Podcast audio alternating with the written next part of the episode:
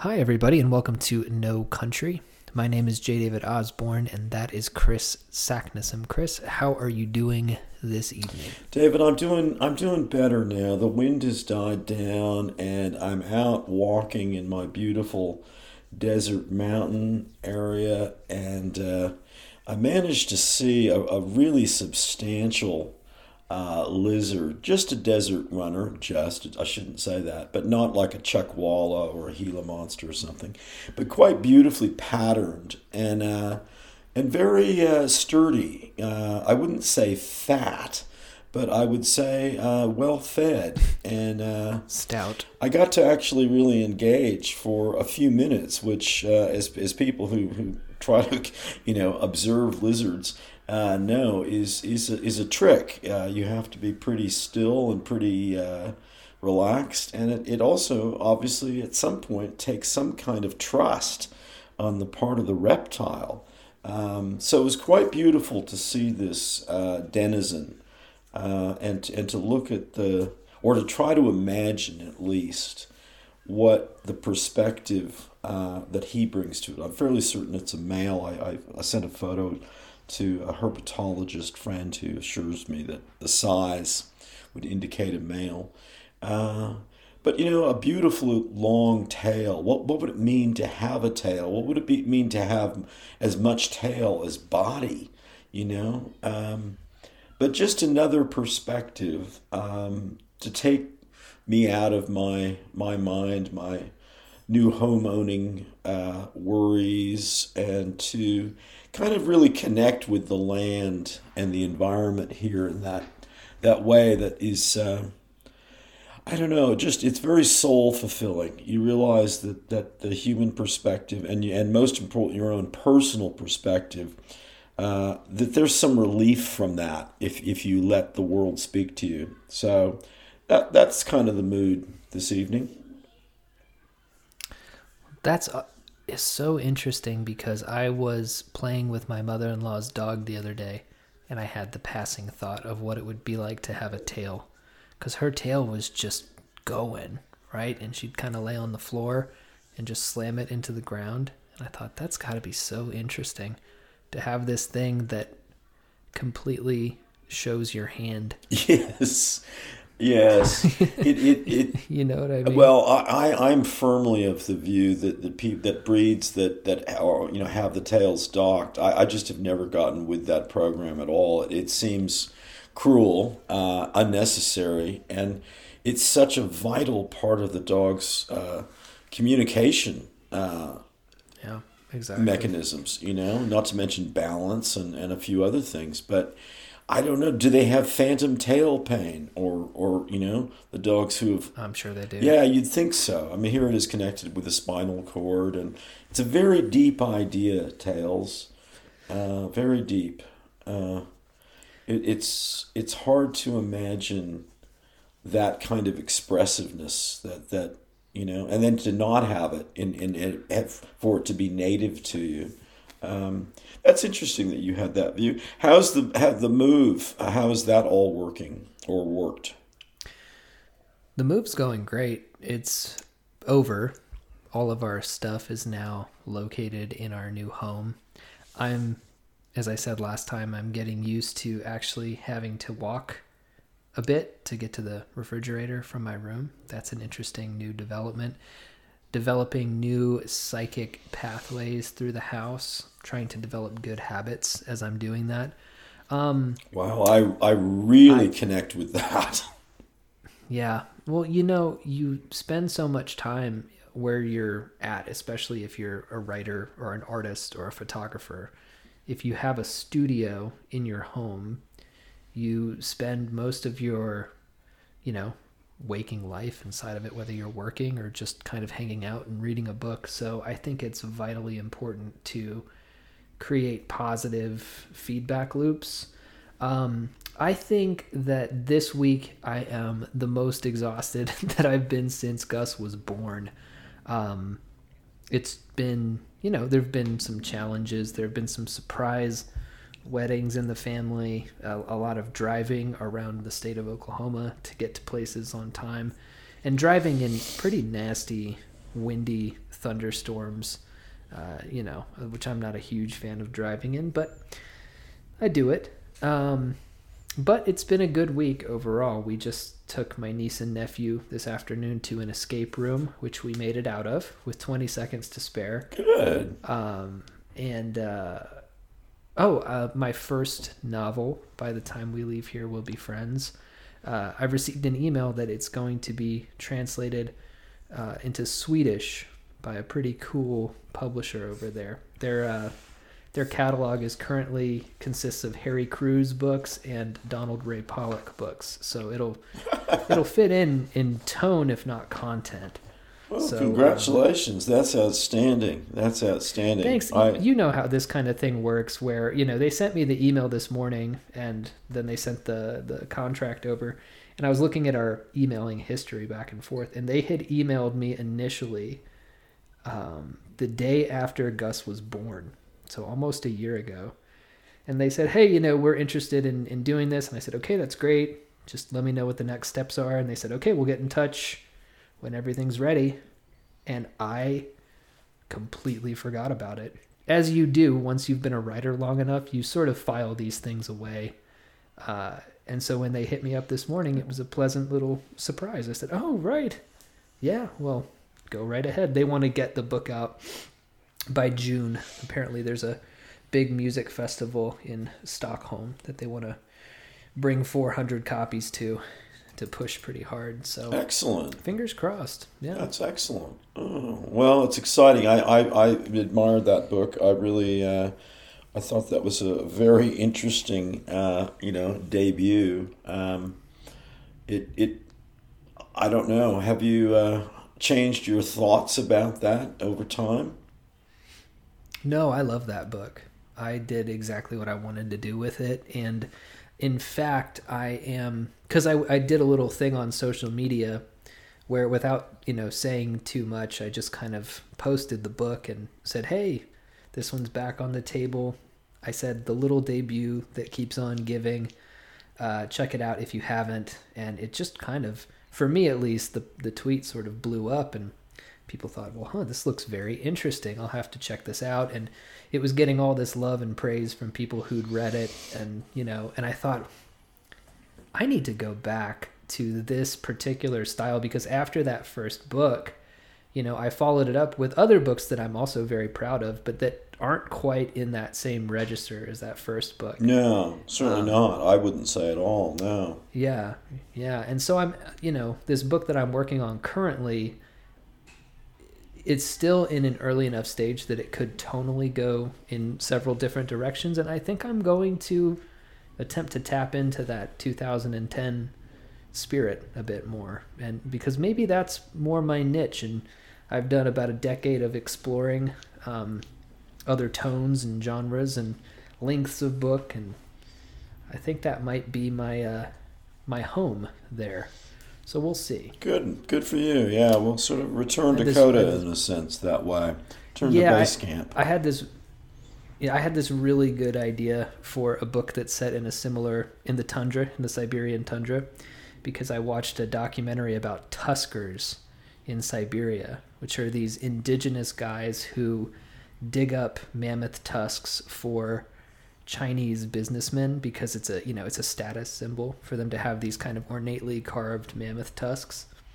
And I thought it would be cool to take the same kind of surreal, cold, dark vibe and have a kind of uh, revenant type thing where you know two upstart tuskers are out with their mentor and a kind of you know uh, the one of them is the, the villain and he in a in a fit of drunken rage uh, decides to murder both of them but only is able to murder the mentor causing the protagonist to set off across the tundra dragging an enormous mammoth tusk behind him while the, the bad guys in hot pursuit i just thought that would be like a that would be a cool story you know I love it. Um, I think that's fantastic. Interesting with, uh, you know, a, a return of focus to, uh, well, not necessarily to uh, any tundra, but, you know, the whole Russian Siberian sort of frame. I wonder uh, if that might you know have slipped back into your mind at least you know subconsciously. Uh, oh yeah. I think so. I think that that was a big that was a big part of it, and I think that might be why people have a renewed interest in the book. Mm-hmm. That makes Um, good sense. considering That makes good sense. All this, all the stuff that's going on. But enough about me. What would you like to talk about today? Well, uh, again, we'll remind people that you've been given five words to choose two. Do you want to tell us what uh, a report on last week, and we'll uh, see how Sure. well you did? I I I I, I heard it. Um, I think I think you Let's see. Let me make sure I have the right the right words here. I believe I did brandish Yes. and notary. Was it note?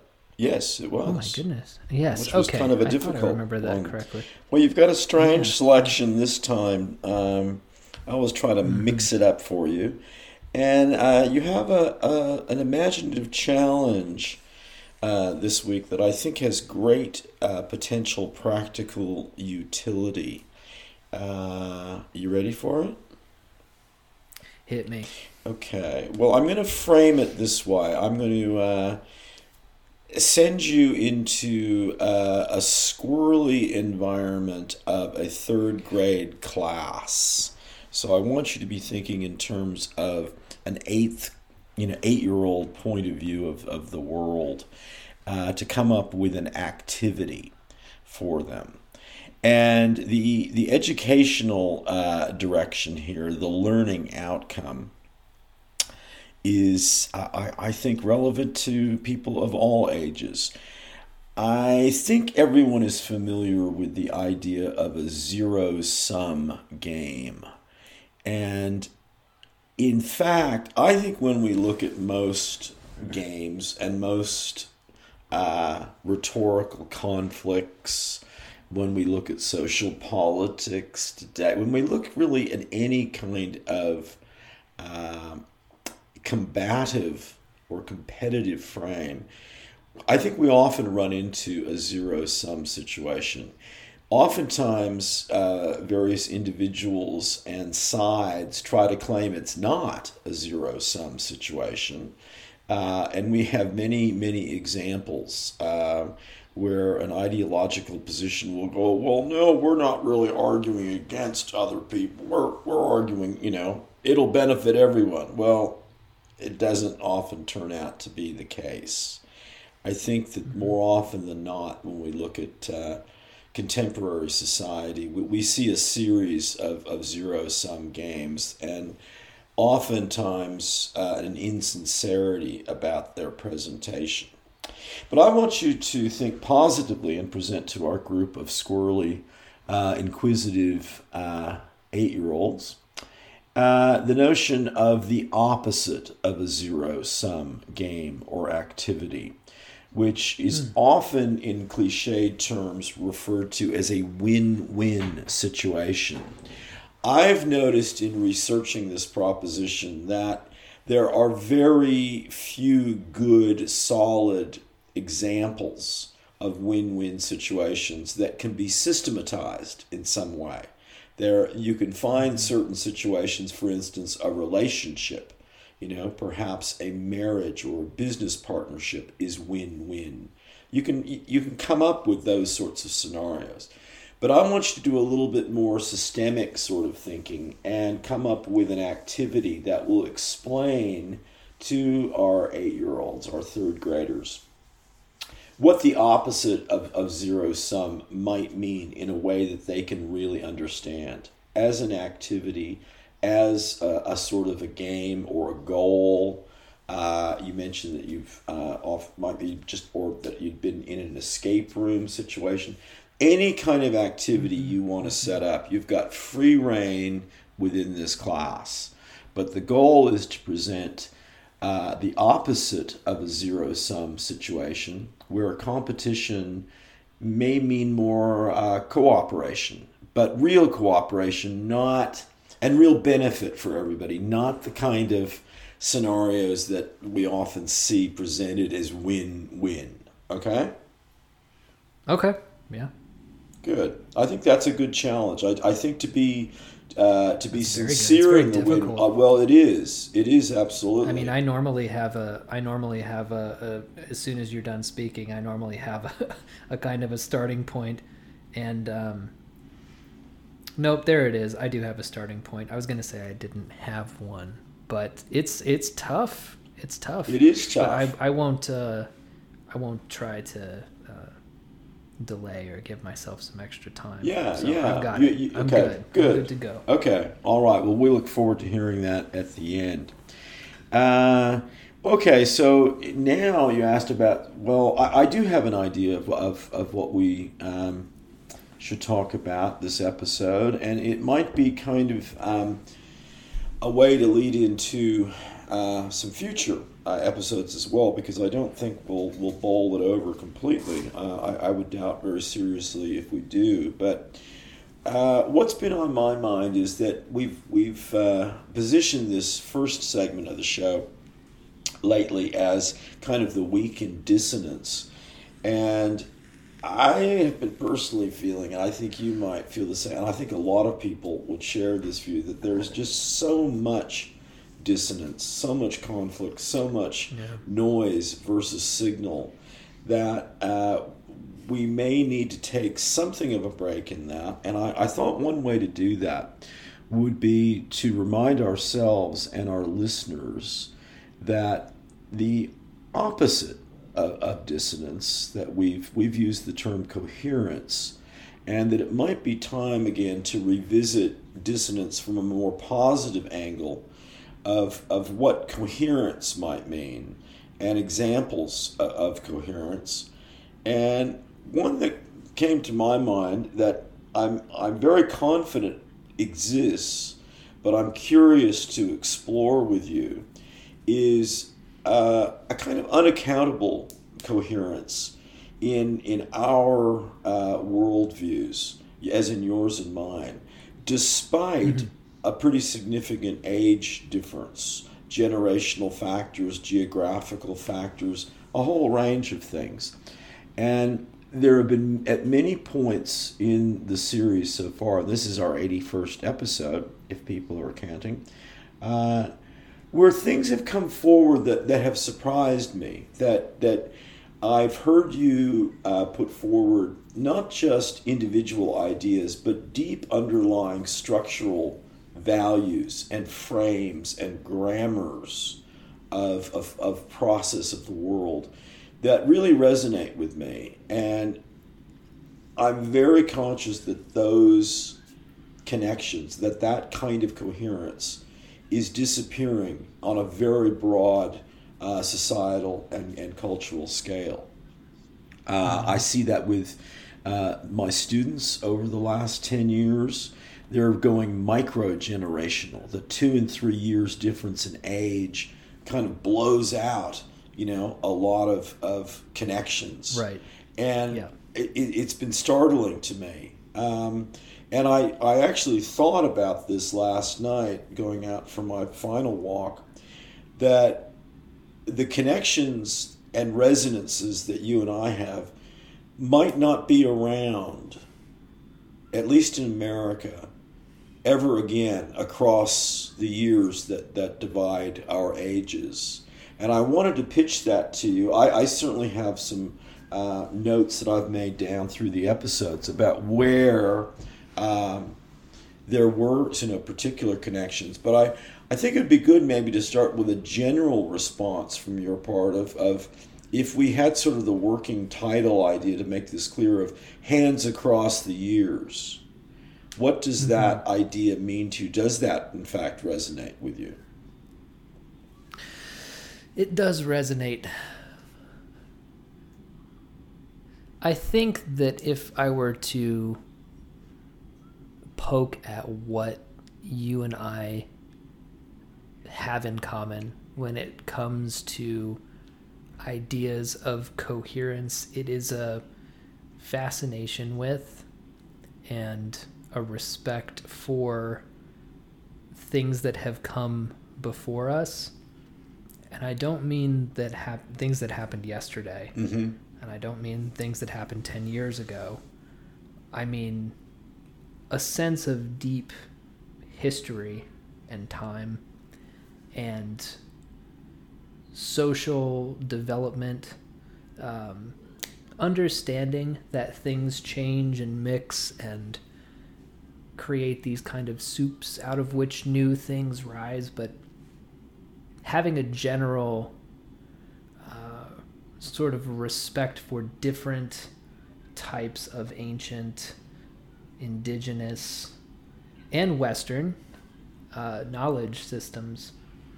And I think that to start off, because this is a broad topic, but to start off, I think that we could point to the fact that you and I are simply creatures that are not born anew every day. you know what I mean? As soon as our as soon as our eyes open, we're like newborn babies ready to receive whatever marching orders have come down the line from whatever priest caste, you know, dead-eyed space alien lizard person is on the television at the time. So I think that I think that our relationship and the areas where we tend to find ourselves agreeing, I, I have a sense that that would have been much more common before the present moment. Um, and I should say, I should say that that doesn't mean that you know every generation has always gotten along. There's, of course, the idea that you know the kids these days are not all right. You can go back to a newspaper in the 1880s and find a breathless article about, you know, kids doing X, Y, Z that would seem relatively tame by today's standards, but that whipped everybody up into a frenzy back then. But I think that your point about micro generations, I have my niece and nephew visiting, and I was asking them about current slang I was uh, asking them to show me on their phones things that make them laugh, things that that they're concerned, and I just I didn't have the reference point for hardly any of it, and I expected that. I expected there to not. I expected there to be a bit of a difference because I think that if you and I were talking about uh, cultural things like humor, uh, music, things like that, you and I would have very different you know, sort of perspectives on that. But I guess I didn't expect it to be as pronounced as it actually was. I can usually find the good in some things, um, but this was just, it was kind of horrifying. I mean, this is the first generation of children who grew up with these screens in front of them, and it's it's kind of alarming to see. But I don't I don't want to get too far off on a track like that. I just I I think that there is a sense, a literal timeline within my head of the way human history has, broadly speaking, worked and the way that communities and tribes have functioned within that timeline. And I think that this constant, what I would call an archonic perversion of the Buddhist present, right, of the be here now idea, uh, is what separates people like us from from them. It's not ideology. It's not ideological differences, right? It's a sense of how to process different ideologies and thoughts and ideas. Interesting. Well, that's a very good opening response. I think you you've done the the very uh, big canvas topic uh, you know, a, a, good turn there in in in introdu- you know introducing it and and and and beginning a, a I think what will uh, be probably a, you know a multi episode sort of discussion. Mm-hmm. I have a couple of, of, of thoughts in in um, in response to that, which. Uh, one at one point in the, the past, we mentioned uh, one of William James's, uh, and he's just such a beautiful explainer. Mm-hmm. And uh, the, I think it was the cats in the library. Uh, yep. Do you remember that? Mm-hmm. That. Um, I do. Yeah, cats and dogs. Cats and dogs. Okay. Um, mm-hmm. And mm-hmm.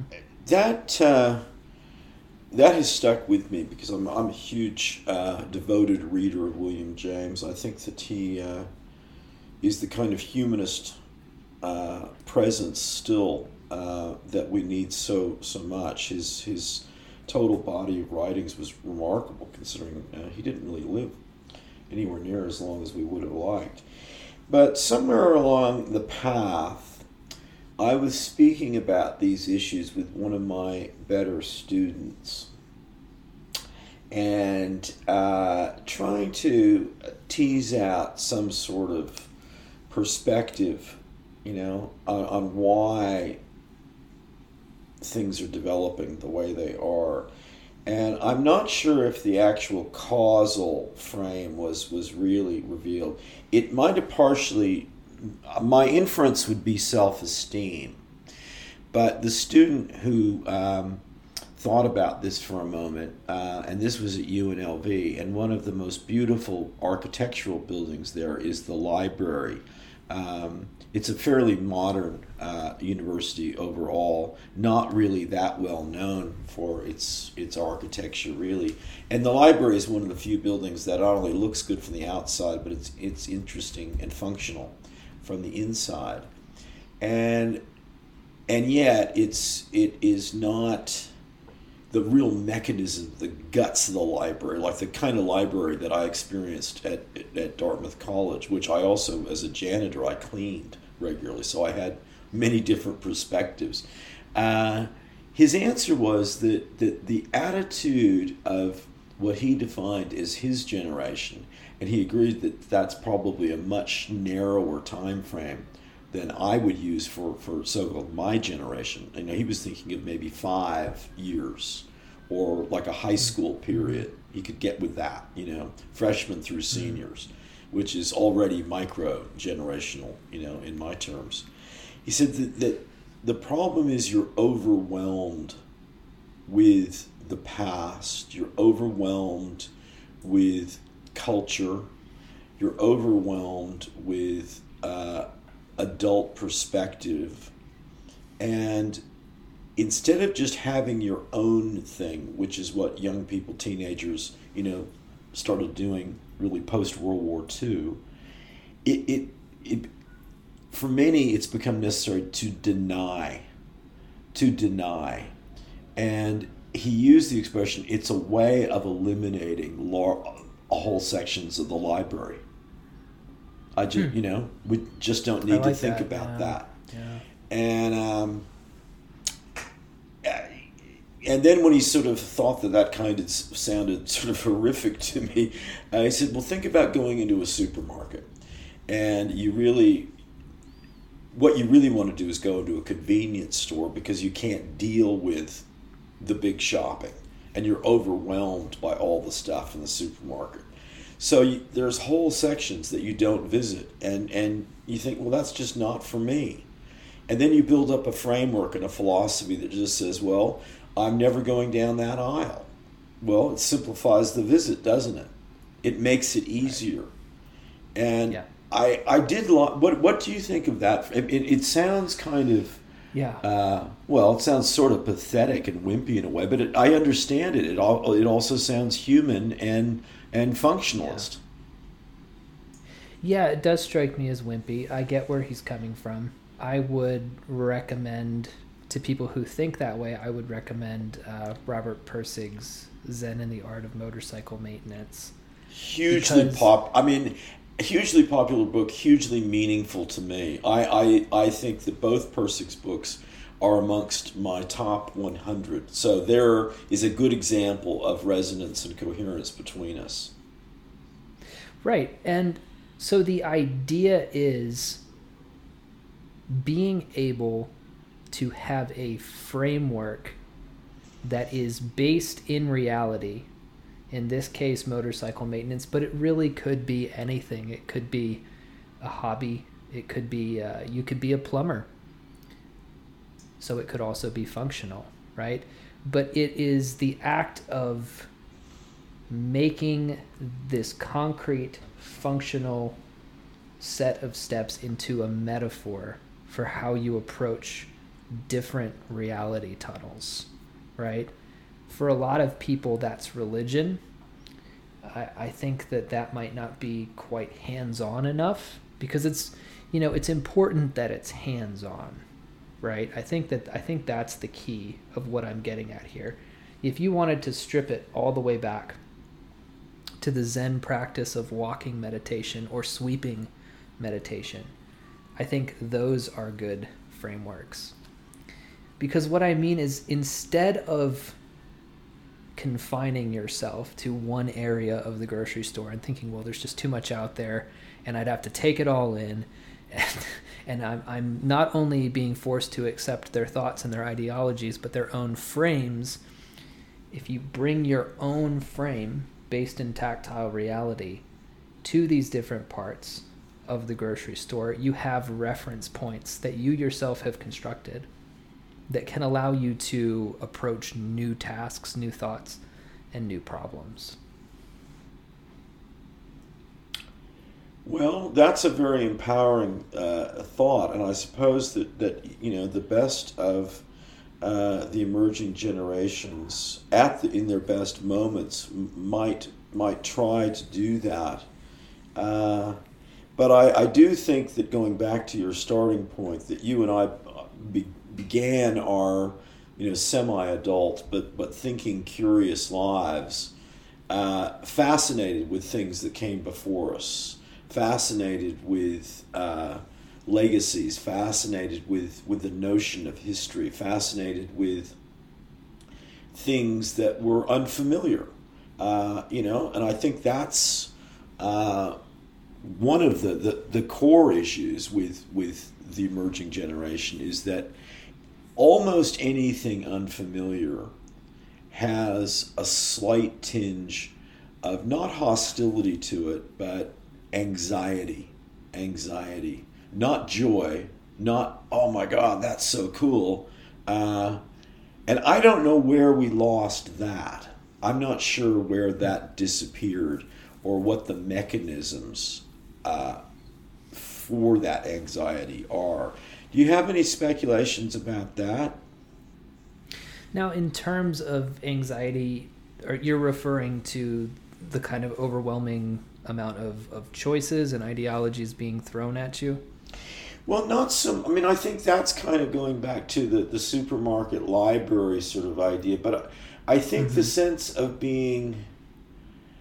What my student was trying to say was that the, the, the library and then the more mundane example of the supermarket could be seen not as as uh, variety and a smorgasbord of possibilities in a good sense, but it seemed alienating and uh, oh, overwhelming. Okay. Right. okay. Well, do you think that this might be a little bit goth and dark? But let's let's go. I tend to think that there needs to be an understanding of the limits of, of a human life because I think that these feelings of being overwhelmed by a library or a supermarket, for example, come from not having a, a clear direction to begin with, right? Mm-hmm. If, if you're a consumer, if you've been raised your whole life to be someone who is shown things, preferably in the interest of being entertained, but sometimes educated, right? I think that that that passivity is what can be overwhelming. I think we all know what it feels like to have two or three people at work all in your ear because they all three of them are bosses and they all three of them want something done that's different. But I mean what he's really describing is that, you know, is that he doesn't know what direction he wants to take. I mean, a library is not overwhelming if you know what you're looking for. Right. It's actually fun because then you're on a scavenger hunt, right? Like you're looking for the things that can uh, elucidate something that needs elucidating or discover something that needs discovering. And I think that ties back in a broader sense to really coming to terms, and we're really bad at this right now. Coming to terms with dying and you might think, well, that's like that's a big leap, right? That's a huge leap from what we're talking about here. But I don't think so because I have a clear clear in my head. I got, you know, on the outside of it, maybe 90, 100 years if I'm lucky. My grandparents all died in their 70s, so who knows? But when you realize that finite amount of time, well, then you sit back and you take stock. What what do I want to spend my time learning about and maybe adding to? This might sound like a bit of a digression, but my wife. No, no, no. I don't think it is at all. I think it's a very interesting and rich, deepened background for this discussion. No, I, I, I think it's. Uh, I think that's crucial, and I, I think it, it relates across ages because I think you're right. I think it's one of the the fundamental aspects of existence that we really have lost touch with and have a great deal of trouble reconciling ourselves to, you know? Yeah, I mean, if you take some time and you you do the monastic life of reflection and asceticism you don't have to make that your entire life, but you know, read the Desert Fathers and sit back and reflect on your own death for a bit. Because my wife's been listening to these podcasts. Uh, it's called Ologies, and every week there's an interview with an expert on something. And one week there was an expert on crow death rituals. There's one where there was an expert on slugs. And listening to these podcasts in the background while she listens to them, I'm struck by the fact that these scientists and otherwise they made a decision. Somebody decided I'm going to be the expert on slugs in North America. And you might think, oh, okay, well, maybe that's not for me. Slugs aren't really my thing. But it's the spirit of the choice, right? They said, yeah, I've got this many years. I'm going to spend it investigating slugs. There's something very beautiful to that. And I would bet that if you sat down with those people, they'd have a pretty clear headed assessment of the time that they had on this earth and what they were doing with it. Interesting, interesting. Now I, am going to uh, I'm going to respond in a way that will seem uh, coming in at a strange angle, but I I think it actually directly relates to what you've just been saying. Um, the uh, my psychologist friend, who I occasionally refer to, um, I, I, wish he, he and his wife moved to Denver, and so I'm I'm can only uh, sort of make contact via phone and, and via Zoom occasionally, but they've been enormously busy because of the stresses and strains of, of COVID and uh, are really just overwhelmed in, in their practices. But he's a very, very insightful person, and I love how he he presents ideas to me that um, I feel like I've been thinking about them, but I, I hear them in, in a different voice. And he was talking along the lines of, of, of shopping and how he's noticed that people um, have a, had a very strange reaction when shelves were bare and, and supermarkets were much easier to navigate because there was a supply chain issue or things were you know bought out. And there was some real panic you know going back to the toilet paper issue at the start of covid uh, and then he would talk to, to some of the older people about you know the days of going to specialist shops like a butcher shop rather than everything under one roof and and mm-hmm. how those mm-hmm. days are, are now gone you know, we want everything under yeah. one roof. But he said that underlying a lot of this anxiety is we're told we need options. We're told we deserve variety. We're told we deserve things without any seasonal uh, restrictions. You know, I should be able to get fresh raspberries anytime. You know, or on and on and on but underlying maybe this anxiety this is his his thought and, and I'm, I'm just throwing it out here he said that underlying the, the, the occasional anxieties about being overwhelmed by choices and so much product is a resentment of the need for variety I mean, when you were talking about, well, libraries could be a great treasure hunt, you know, a great way to fulfill a curiosity or, you know, knowledge need. Why do libraries need to be big and not have only the book that you're looking for? Well, because other people are looking too. So that when we confront these big things like libraries and supermarkets, and of course the whole online world, we run headlong into the realization that other people have needs and are looking for other things. And they're not validating our programs. They may be Correct. very, Yeah. very different. And rather than, I mean, we, we of course we feel that way when we're in traffic or in a crowd. We know that the world is that there's Mm-hmm. 7.8 billion people. We understand that in certain ways all the time. But his point is that sometimes it's the indirect evidence of that that really hits us the hardest. Uh, you know, I mean, have you ever been around a supermarket and you look at, you know, you look at in someone's cart and you go, "You're buying that," you know? Yeah. Yeah. I mean, I, know. do that, and I, you know, and I make judgment. I don't, of course, say anything to people, but I go, uh, "Look, that woman is completely nuts. She may look great, Mm-hmm. but I look, I look at that cart and I go, nope, that is all I need to know, you know." Yeah. And Yeah. so we we confront not the possibilities of, of choices and variety and customization and, and building your own burger, as I say, you know, not the, the positiveness of options, but the the realization of other people, you know, other the mm-hmm. other people, the who are really other, you know, and you think, mm-hmm. oh my mm-hmm. God, really, you know, and sometimes that may be more information than we can process. Yeah. It might be more information that we can process. Yeah, there's that is a big theme of what's going on with the internet and it was put it was stylized and put into uh you know an allegory in the work of H.P. Lovecraft.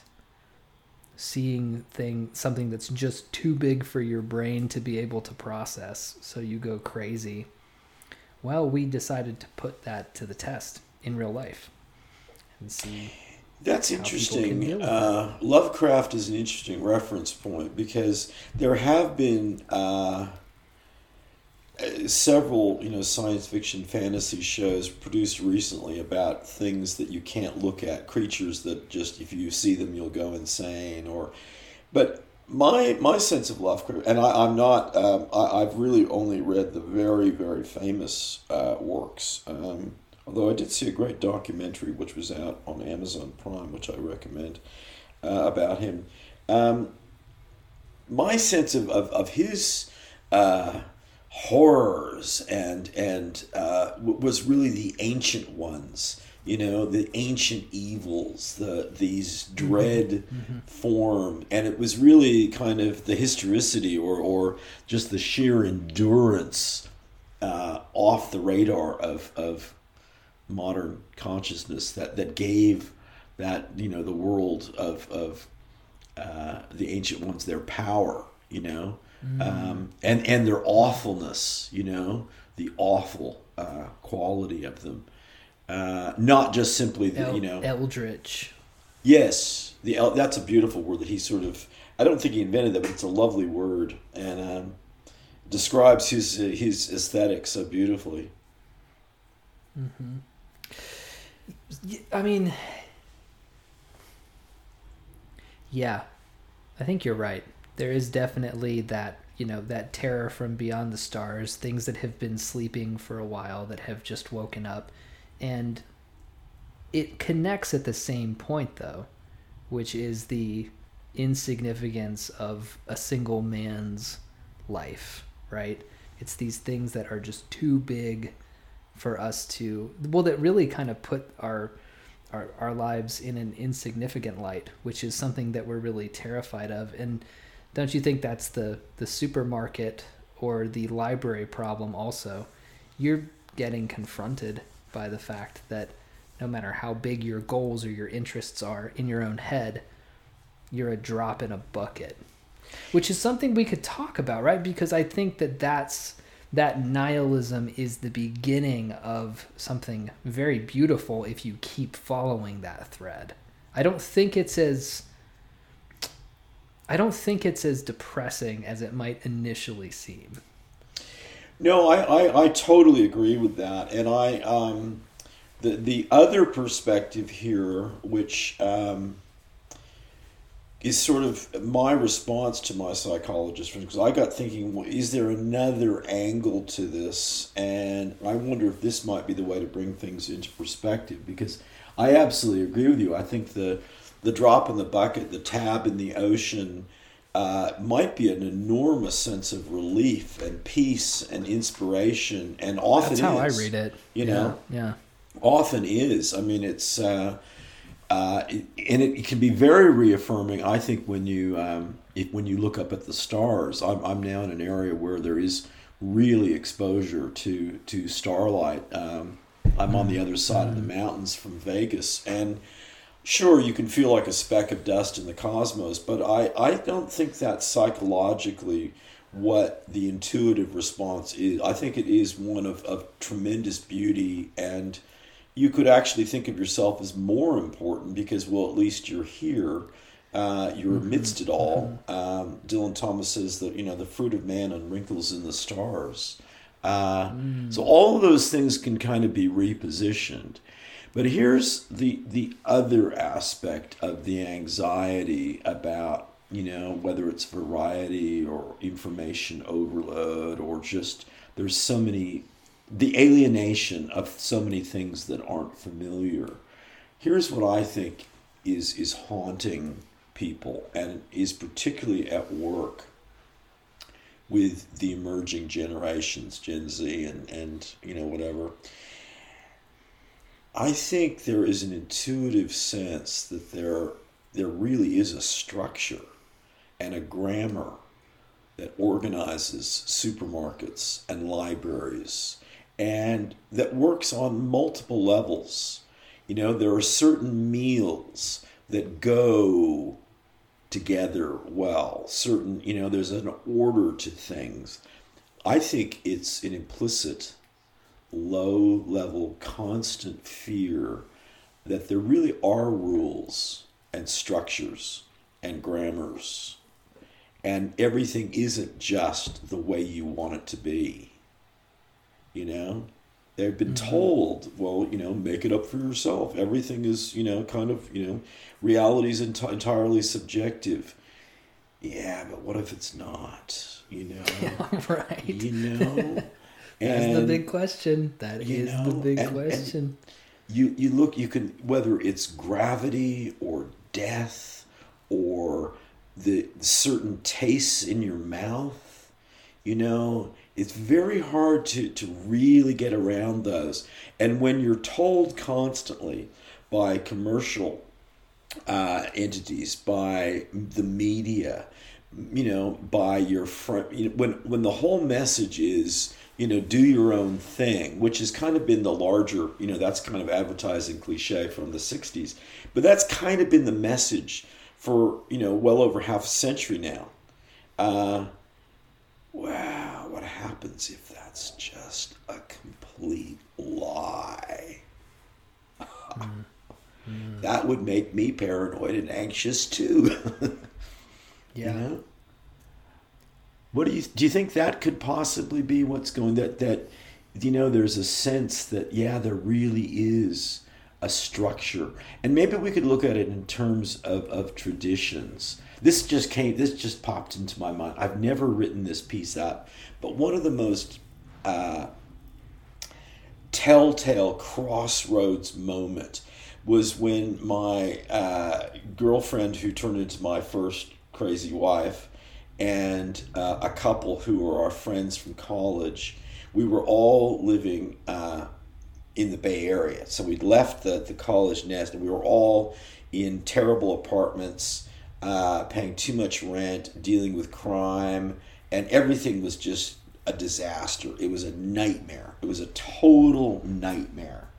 Not a good way to start off adulthood.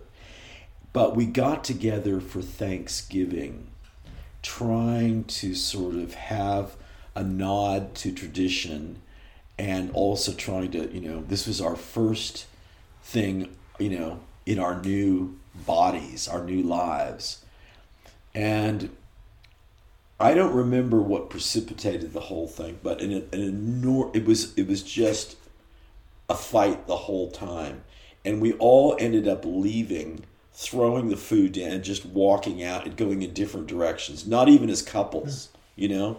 It's just a total disaster at simulating uh, adulthood and a tradition, because we just didn't get the rules right. We didn't. We were fumbling, playing at it, you know it was okay. it was terrible. Does that have some resonance for you? Yes. So the the Thanksgiving so this whole thing falling apart. Actually, could you tease that out a little bit more for me? I'm I'm close to an idea here. But okay. I just want to hear a little bit more. Yeah. Well, the trigger for me was thinking about this notion that that the the, the cause of uh, another side of the cause of, of this cultural anxiety we're seeing and the fear of the library, the fear of the supermarket is not uh, information overload or too many options or too much variety.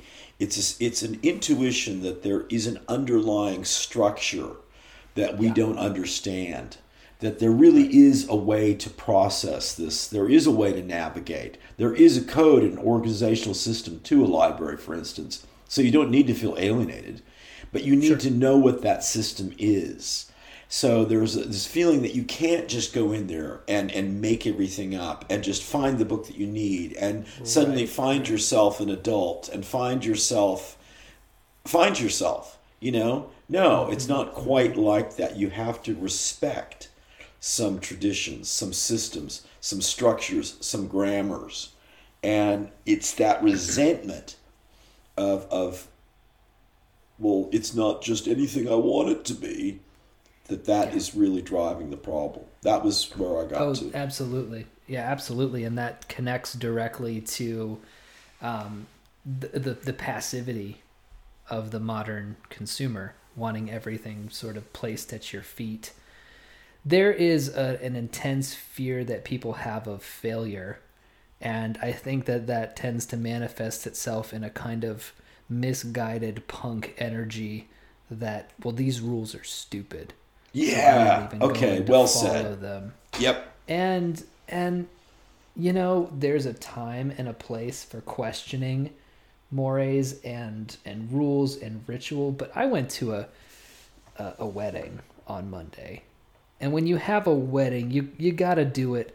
I teared up at the wedding, even though the, the whole thing was a just a fiasco. I, I always do though because when I heard I the that. preacher when I heard the preacher talking about things like, you know, you two are going to be devoted to each other forever in sickness and in health, that is a culturally held idea, rule let's just call it a rule, right? Like let's not be afraid of the word rule. That I think is I think is very beautiful. And I think that a lot of the psychic pain that many people feel these days is that they they feel like that rule doesn't apply to them. They want to have a family and have love, but they don't want to a- apply these these basic principles and rules that come along with that, right? Um, so I think that rules and structure can be can be beautiful in their own way. I think we've had plenty of time to, you know, to work these things out, as it were. Um, but I wonder also about you know this idea of, you know, postmodernism, right? Of of not wanting any one rule to be true all the time, mm-hmm. right? I wonder if that doesn't tie back into our conversation about Lovecraft and eldritch gods and things like that because if you follow rules, if you if you're looking at say the act of marriage and you're realizing that there is a kind of natural need that human beings uh, uh, have to be with each other and that need is fulfilled by following a specific rule set, I wonder also if we're talking about sort of subliminal or su- sorry subliminal anxieties that that we're all feeling based around these rules based systems. I wonder if it's not, if we don't kind of subconsciously know that we're headed for major extinction event based on the way that we're going now. And so we just throw the whole thing out, right? Well, we don't rules are stupid. We don't need them anyway. Because too much thought about cause and effect and rules and their place within society and human beings, you think about that for too long and you suddenly realize, "Oh, we're going down a bit of a dark path, aren't we?" I, you know, th- that leads to some really uh, important uh, extensions that, that that we could look at that that that completely takes us out of uh, our starting point of, of of generational differences and connections between the two of us. Because I think that that this notion of of the shadow of extinction uh, is so powerful and so uh, pervasive and has been really since World War One. I. I think that's one of you know think of uh, two art movements that I think are you know are related and very important to both of us: Dada and Surrealism. Uh, and I think they'd be an important part of many of our listeners' uh, cultural mindscape. There was a joyfulness and a playfulness to those. And yet they were directly in response to the dire challenge to sense, uh, morality, tradition, structure, and ultimately hope that World War One and the emergence of the 20th century, you know, took hold of. Yeah. And I, I think that it's kind of like gallows humor in a, in a way. The, the humorous part of it, the playful side of it, which is what attracted me originally. Um, and I think you can see that in kind of the, the anarchy of, of the punk movement later. Uh, you know, there is a kind of uh, joy in rebellion. But on the other hand, it's very difficult to ignore uh, rock and roll emerging out of the shadow of the mushroom clouds, you know, which are still with us, you know. And I, I, I think you're really right. I think that, that we have the, the shadows of extinction uh, may change form somewhat. You know, we've gone from atomic warfare, nuclear warfare, to maybe biological warfare or climate, you know, uh, change driven. You know, they're, they're, you know, your choice of, of final cause but the reaction is nonetheless the same. I think of of not being able to fully look that shadow in the face and, and to maybe, have to have a strategy. Well, how yeah, would you? well, it's it, indirectly, I think, through these art forms. I think that's I think you nailed it. That that's what they are doing. But the more and more we're talking about this, with our our goal being to arrange of kind of coherence, I think at least for this first episode, what we can say is that the first prescription is to wrestle with some of these big ideas death, extinction, getting old, uh, the loss of everything, being tiny, being a small speck, and being, for the time that you are here, in a sense, actually inescapably confined by the rule set by which this life is governed. and I think that's gra- good. Grappling with those, you know, I mean, you you really have sit with that for a while, sit with that and grapple with that. Yes, life is beautiful and nature is fantastic. You'll never catch me uh, going full black-hearted, you know, Scandinavian black metal nihilist on you. That's that's not my that's not my style. But at the same time, I think that um, engaging with some of these art forms, maybe getting an indirect look at it, not staring at the sun, so to speak, right? But kind of immersing yourself in it and and uh, what I think that does is it's it's by a by a process of of sort of filling in the world around you it it it makes you come out in contrast right like you start to form around these around your, your understanding of, of what's around you. Right. Okay, well, look, I think that's a good uh, way to round things off, and I can complete this arc, I think, for, for this episode in a really uh, positive way, but an extremely practical way, because both you and I have been uh, just involved in, the, in, in moving house, which is a, just such a tangible, concrete uh, way of, of looking at your surroundings, looking at environment, looking at physical existence. And anyone who is making themselves familiar with a new place, and particularly if you have to do any repairs uh, from minor to, to more substantial, you quickly come to terms with how beautiful it is when something is level, when there is standardization, when not every outlet or screw or the size of the bathtub, you know, drain is completely novel, you know? We don't want novelty all the time. Standardization is really terrific in many ways. You think, right, okay, I don't need, you know, 30 different nails here. Two sizes of nails will work. Um, and the wall is actually uh, square and level. You know, that's a beautiful thing. And we we need to get into the frame of, of appreciating where order has come from. And I think that goes back to what your original response to it, and our starting point for this episode is uh, our mutual respect for the struggling process of, of human coherence over a thousands of years. I mean, that process was phenomenal. I mean, how do you know not to eat that bush? You know? Somebody well, yeah. And that was a tough, you know, that was hard learning, you know?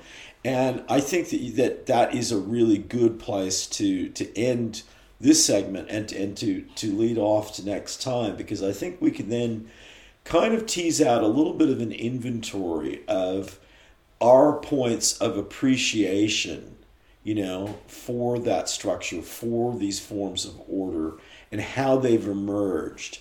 Because it's the appreciation rather than the fear of or resentment of that we're kind of focusing on with coherence now as opposed to dissonance. Excellent. I love it. I think that's great do you want to get into your segments, or would you like to hear kind of what I've come up with for the win-win non-zero sum game? I, I think that uh, we're uh, we're inching towards uh, the the big tool idea, uh, but we're not going to cover it off this time. I'm rather excited about your win-win. I, I think we've had a good discussion, and I, I'm kind of curious because uh, you, you said you, you, sort of jumped on that early, uh, and you've done such a great job with these challenges. So hit us up with that. Okay. Well, this might be. So, my initial thought ended up not being what I'm going with. So, what I have here is something that needs to have the kinks worked out of it. This would be my initial brainstorming draft for a project. And you'll see what I mean when I get to it, because I don't have every aspect of this worked out. Because my initial thoughts were something to the effect of pairing people off, and someone can is only allowed to use their legs, while someone's only allowed to use their arms to complete a task. Oh, um, I love that. Where, there would be others where uh, you know the entire class has to get from one end of the school gym to the other using uh, you know uh, the the uh, gymnastics mats but you know nobody's they have to kind of form this inchworm chain going across that might be another one.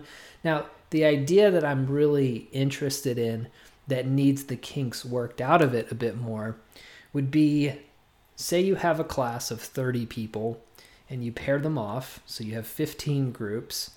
As a class, the goal would be to hit a numerical value uh, that would only be possible if at least half of those groups uh, uh, half of those teams, I should say, work together among them, right? Now, here's where I would need help. I had the idea that there's a ball inside of a box, and one kid's goal would be to keep the ball inside of the box, and the other kid's goal would be to place the ball in a box across the room. Okay. Okay, so initially they are against each other, and they can, if they want to, and if it's for the greater good, one of them can sacrifice and say, either I'm going to take the the ball out of the box and go deposit it in its home, or we'll leave it there. You can stay in, and we'll get fewer points than if we kind of work together. Now, the where the win-win would come in would be if they were somehow able to work together and there would be a semi complex system of rules about who could touch what and how this particular box could move. But if they could somehow find a way to get the whole thing into its home together while following these complex rules, then they would get an even bigger, a, a higher score that would add to the overall class's score. And at the end of the day, if we have a certain number that we've reached, the whole class gets I don't know pizza or something like that. Um, so it needs work, right? So what is like what are the rules? Can some people can one guy only touch the box? Can one guy only touch the ball? That might be interesting. Like if their if their goals and their abilities are opposed. Um, but I love this idea of of putting kids together actually with what at first appears to be an oppositional task where they're pitted against each other, but if they're able to be creative enough, they can work together to win pizza for the class. So it's a bit of an unsatisfying answer because I don't have the mechanism by which we do that, but I think that would ultimately be the best expression of it. Because zero sum games, right, are initially, you know, there's all this stuff that's pitted as, well, zero sum. One person wins, one person loses and I, I would want that element to it right? The combative that morphs into cooperation. Well i think that's a beautiful idea and and it it, it works uh, pedagogically but i think it, it's exactly what's missing um, in the breakdown between zero sum and win-win. It, it there isn't that mechanism of evolution and movement of how competition, and this has been, uh, this is another good example of something that you and I very solidly agree on, of how uh, competition and, and combativeness is, is, is a good thing. Uh, it, it's a good thing at the family level between brothers and sisters. It's a good thing between you know artists and, and you know curious people. It, it, it's it's part of the nature of, of stimulation. Uh, how we got to a point where we you know we think that's a bad thing um, is very very weird. Uh, but I like that idea very much of, of trying to find a mechanism of evolution within those two frames because so much of the, the problem with people who you know put forward well it's not really a zero sum situation or they try to introduce a win-win situation that seems kind of syrupy and cliched and, and not really you know nothing that anyone wants to be involved with uh, is they don't have that dynamic that oscillation to use a phrase that we uh, often return to between the two modes because that's that's what's going on with with what you've got there. Um, I think that was a satisfying answer. It's a very hard. Um, it's very it's very hard to work that out conceptually and theoretically, but I think you've given it a good shot in practical terms. And I love the visual, physical activity, you know, because that's what was required for you know uh, for, for actually get that across in real life. But certainly with you know eight year olds uh, no, I, I enjoyed that. I think you could. Uh, you're you're welcome to return to that thought a bit more because I think we all need to think more about this. Um, yeah, and it, especially if the project was posited to the students initially as a competition, and they began with their own handicaps and abilities and goals, and you let it go on for about five minutes, and then you and then you're able to somehow you know pull off the magic trick and say okay now using the school the skills that you're allowed to use you'll get double points and pizza. If you i don't know why pizza's always pizza's terrible food but you know kids love it so we understand. We understand. But if you're able to if you're able to use what i've just given you to actually do this together you'll get you'll get pizza Okay. Okay. Well, I think that was well done. I, I enjoyed that, and I think there's there's more to think about there, and it was a difficult challenge uh, on on many different levels. So you continue to uh, impress, and uh, I continue to enjoy them, and I think our listeners do too. Uh, do we want to? Um, this kind of my my the big tool here is thinking about arithmetic and geometric progressions. Uh, is you know they're mathematics inspired ideas, but I think they apply much more broadly. Uh, here's what I would say about it fairly quickly, without trying to spend too much time on this. I started thinking about this because uh, of the meme, Another Day I Didn't Use Algebra, which is enough to drive me completely insane because mm-hmm. I don't think mm-hmm. there is a day that we don't use algebra. I think people have a very strange idea of what algebra is and they need to revisit that. But at core, algebra has to deal do with, with symbolic values and relationships where symbols are abstracted and they're ways of managing very physical sort of realities. But I want to look at the this these two different ways of dealing with progression. We've talked a lot about progress in in this series overall, uh, and we've interrogated the notions of progress. Uh, but progression, sequence, and more fundamentally, change. Change is really the issue. You know, if we go back to the ancient Greeks, they had two major questions in life. Is the world one thing or many? Mm-hmm. And is change real? Mm-hmm. Is in fact change real or is that an illusion?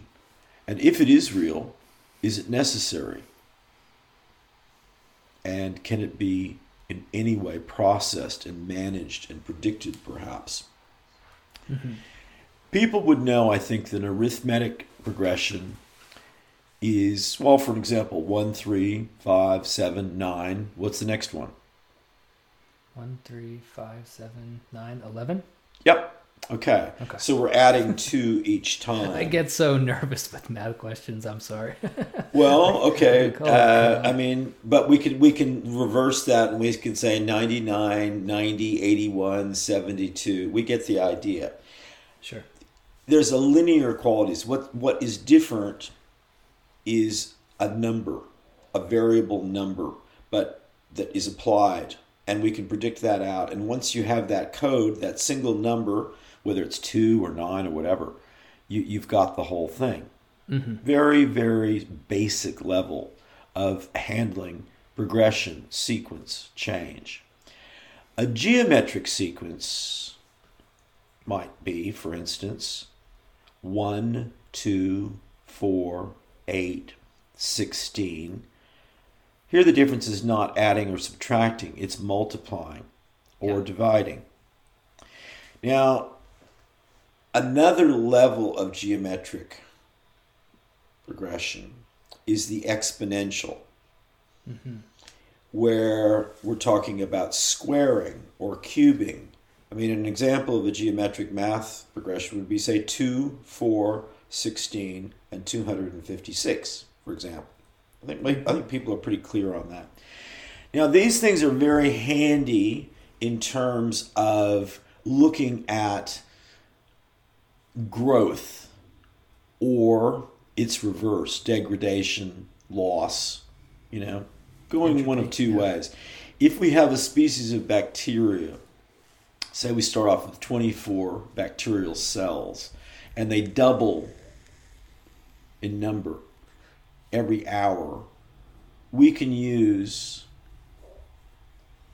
these kinds of mathematics tools to predict how much bacteria we will have in seven hours. We get that. Okay. Yeah. Mm-hmm. Yes, absolutely. We understand that. Now, my argument here, though, is that this kind of thinking can be applied much more broadly than just the literal mathematics frame. If we say that an arithmetic progression is linear and one dimensional or two dimensional, we can then say a geometric progression is dimensional, three dimensional, perhaps four dimensional in time. I would suggest if we really take that on board, we can see how that works as principles more largely in life. Everyone knows the expression if you give a man a fish, he can eat for one day. But if you teach him how to fish, he'll never be hungry again. I think we've all heard something like that. Uh, Albert Einstein said that uh, the most amazing thing uh, that he knew about was the idea of compound interest. You know, uh, and a lot of people who you know are thinking about possibly ever retiring, they're encouraged to stay around one more year because that will have an exponential effect on their total retirement. In more t- basic terms, I notice that when I need a haircut, it's it's very sudden. You know, I might look a little scruffy, and then one morning it's like, bam! What oh, happened? Oh, yeah. Exponential growth. Exponential Yeah.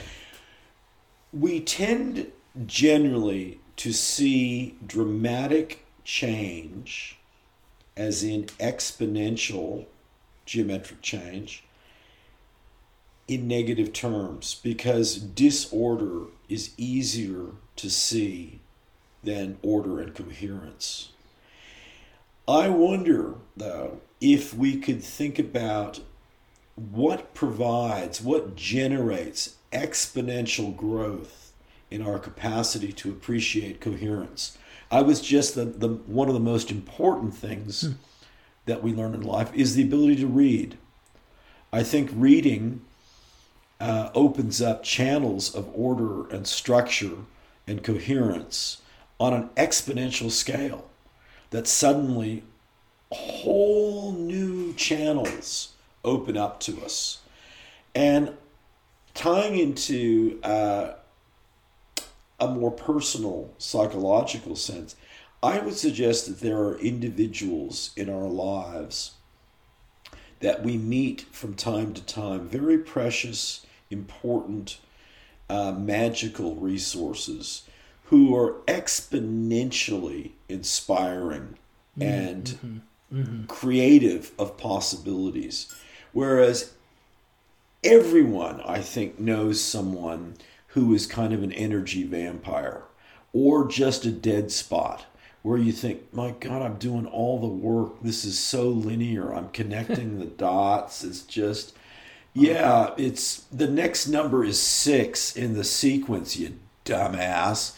You know, we, we whether it's just someone who's very literal, very concrete, very rooted in just almost grunting and twitching in terms of communication, or someone who is uh, just very rooted in in strict sequencing. Then we meet someone who's dimensional, who's geometric, who's exponential, and who suddenly opens up all sorts of doors. When I was 17 and I'd, I'd run away from home, so to speak, and was living in this really just derelict hotel in Los Angeles with junkies and old people who were talking to themselves and a, a hooker who was an amputee and all these strange people. I chanced on a couple who uh, I, I met. He I, I was drinking illegally at the bar that he was working at. He was kind of a wannabe writer. They were seven years older than I was, and they'd been to uh, Pomona College, and he dropped out because he was too cool for school. But I wrote down the other day the authors that, that he put in front of me, uh, that he introduced me to. And it, it's quite an extensive list, but there were 25 major writers. And I would say that that education that I got from him was worth more to me over the course of my life than my Ivy League education in terms mm-hmm. of you know a, a, reading list for life and an angle of of attack and enjoyment of these authors. So it was exponential. It was not just linear. You know, it was not arithmetic. It was it was an exponential boom in my brain power and my enjoyment of, of intellect and, and the adventure of learning. And yeah. so I, I think that the key to it is not number as in simple increase or decrease. What the beautiful, magical thing of geometric progressions and geometric growth, or its opposite, is ratio, changes in ratio. This is where the action is. And for people who are participating in our book club, I'm very excited about. We will have our next session on Saturday. One of the key things that we'll be talking about with the artist Robert Irwin, who's the focus of the book in question, is how his work changes the ratio between the viewer and the art viewed. That's where the dynamic magic energy is. It is never in number and concrete relationship, it's in magical exponential ratio changes.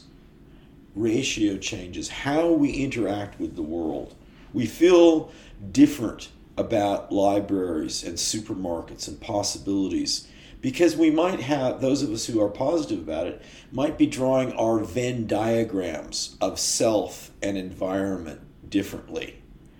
This is the focus of my new book on memory, which is a follow up to my textbook, and but I think really a, a, kind of geometric, I hope, extension of it, wanting people to draw different Venn diagrams about their psyche and the world, and I think that's kind of an ongoing theme that we've been talking about really since our first episode, don't you?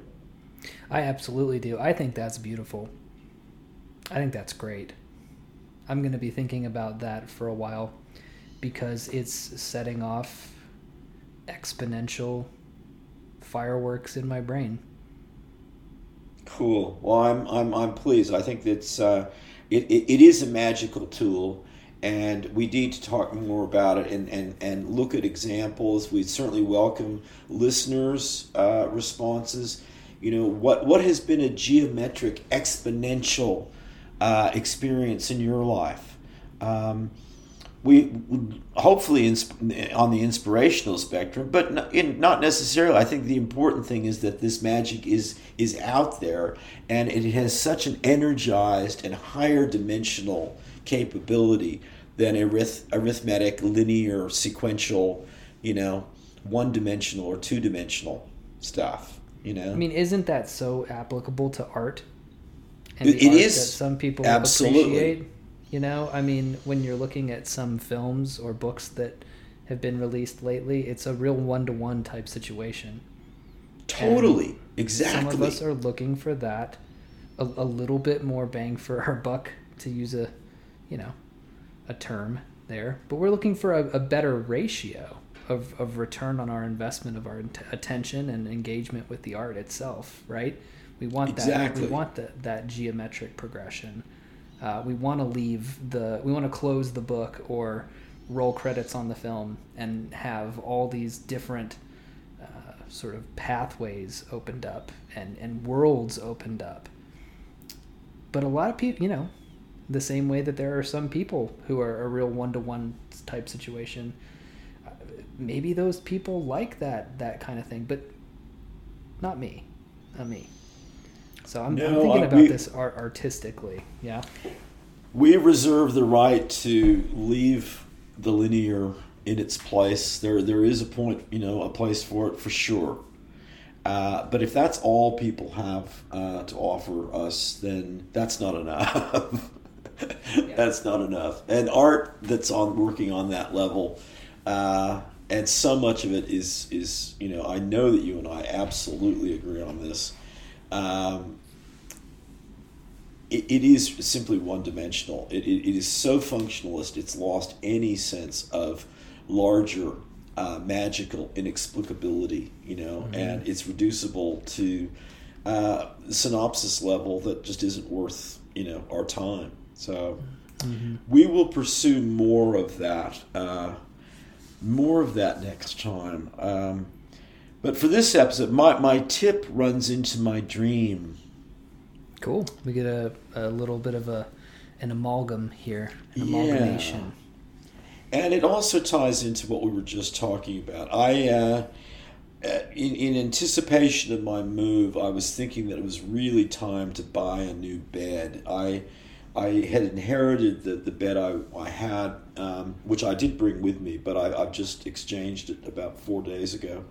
Um, I went bed shopping because I, I knew it, it, was at least 15 years old. I'd, I'd inherited from where I was renting originally when I came back to uh, America. And it was tired, and I, I was looking around. And so I did. And I just got overwhelmed, as we were talking about earlier, about all the options and all the choices. And yet there was an underlying theme. There were so many of these beds in a box, and, and you know, uh, mm-hmm mm-hmm. all these brands that I noticed Memory that everyone. Foam. Yeah, everyone in the ads was was a lot younger, and they looked like they were, you know, were those mattresses really going to last? Did they really have the substance? And so I, I, was beginning to, to think, well, you know, maybe I'm, maybe I really am old school. I just have to accept. Maybe I want a, a traditional box spring mattress, you know? So I went into one of the endless number of, of uh, franchise stores around, well, I guess they're around everywhere, but they're certainly around Vegas. And it was called Mattress Firm. And it was just because I was in, staying in a motel at the time, inter, you know, between the, the, the house moves. And I thought, well, I'm just going to see what's going on here. Well, there was a young guy alone, it was the salesperson, Kyle not a good looking chap necessarily. Uh, he had a bit of, of acne still. Uh, he did have a remarkable sales manner, though, that really, really impressed me. For starters, he actually listened to what I said. And he got right on to the idea that I was a little bit resentful of this uh, bed in a box, new sort of millennial Gen Z sort of thing. I'd just had a bad experience with uh, an Airbnb. You know, a lot of this newfangled stuff was kind of getting to me a little bit, and I was thinking, well, look, maybe I just have to accept that I am more traditional than that. And he gave me three beds to lie down on to check, you know, see how I felt. And I did end up going for a Serta traditional mattress. Mm-hmm.